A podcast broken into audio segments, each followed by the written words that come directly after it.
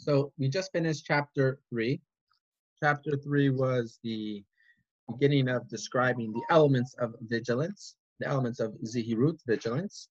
And he started off the beginning of the chapter and basically spent the whole chapter describing the idea that the importance of having a daily cheshbon hanefesh, a daily accounting of your actions to figure out are you doing proper behavior or improper behavior.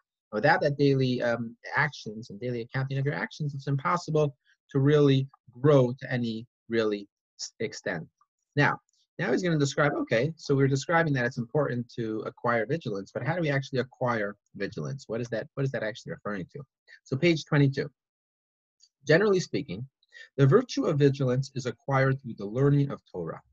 As Rabbi Pinchas ben Yair said in the beginning of the Brisa, Torah brings one to vigilance. Now, that's not specific enough, right? How exactly are we supposed to go from one step to the next? So he's going to get into it. However, specifically, what, what brings one to vigilance is the contemplation of both the gravity of the divine service that man is obligated to fulfill and the exactitude of divine judgment in these matters. Okay? So two different things. First of all, the gravity, and second of all, the idea of the judgment that Hashem is going to pass on us based on our behavior, whether it's the correct behavior or incorrect behavior. Now, how do we actually get to a sense of that? How do we reach this level? You will arrive at this through the analysis of those events written in Scripture. And later on in this chapter, the Ramchal, the author, is going to describe the specific events that he's referring to that you can figure out just how important every single action is, and through study of the teachings of the sages of blessed memory in which these ideas are highlighted. So when you read through the Talmud, right, and you read through Gemara, you find a lot of it has to do with halacha. A lot of it has to do with the laws of daily living, the laws of what happens if Yom Tov comes or Shabbat comes. But a lot of the Talmud is based on sort of a deep dive and analysis of the behavior of the sage, not of the sages, but of behavior of people in scripture themselves, and exactly where they might have fallen short and not have lived up to quite the level that Hashem expected from them. So, though that's a way for us to really start to figure to figure out what is the ideal way of behaving, and from that analysis, that can help lead us to once we come to this recognition on our own, and we come to this recognition of what the ideal is, that can really help us get to the point of saying, okay, well, this is what we are achieving or are hoping to achieve in our own lifetime.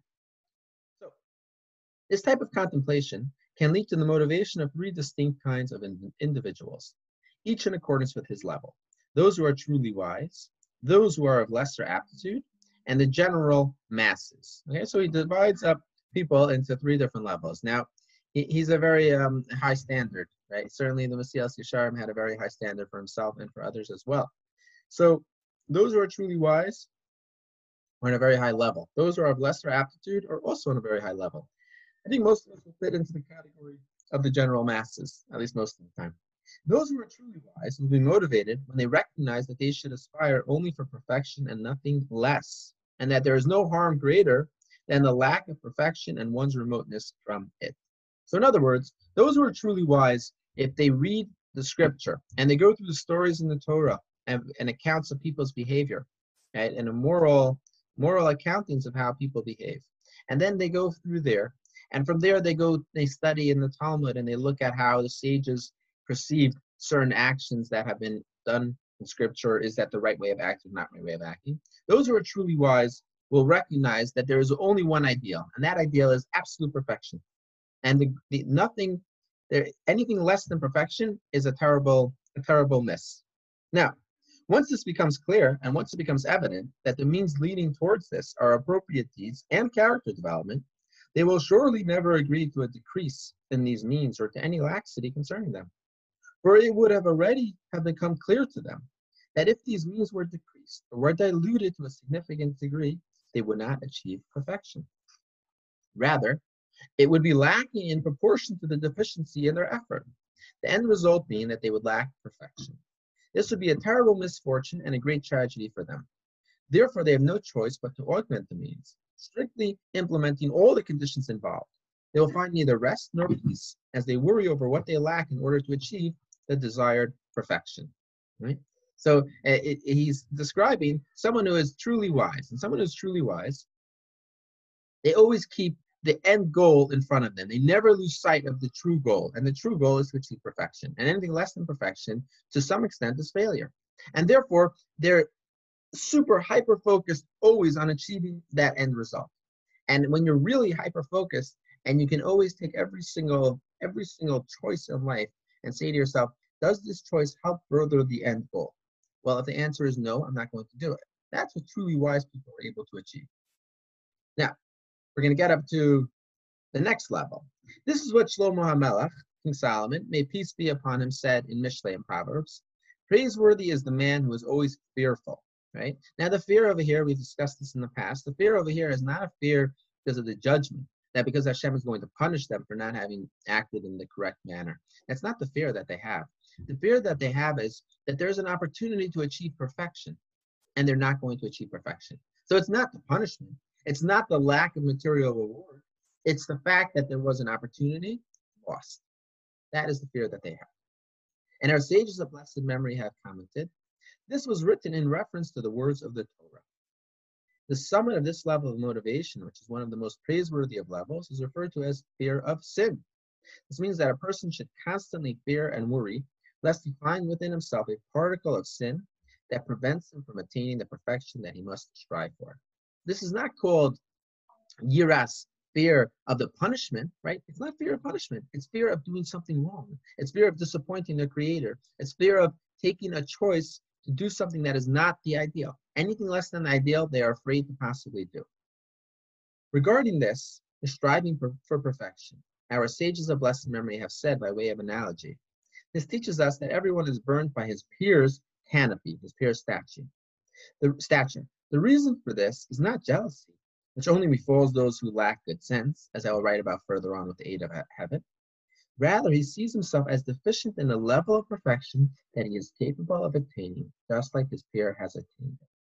Therefore, through the process of contemplation, one who is truly wise will surely not deviate from being vigilant in his deeds. Right? So he always has his eye on the goal, and he always recognizes that there is a possibility of achieving perfection in this world.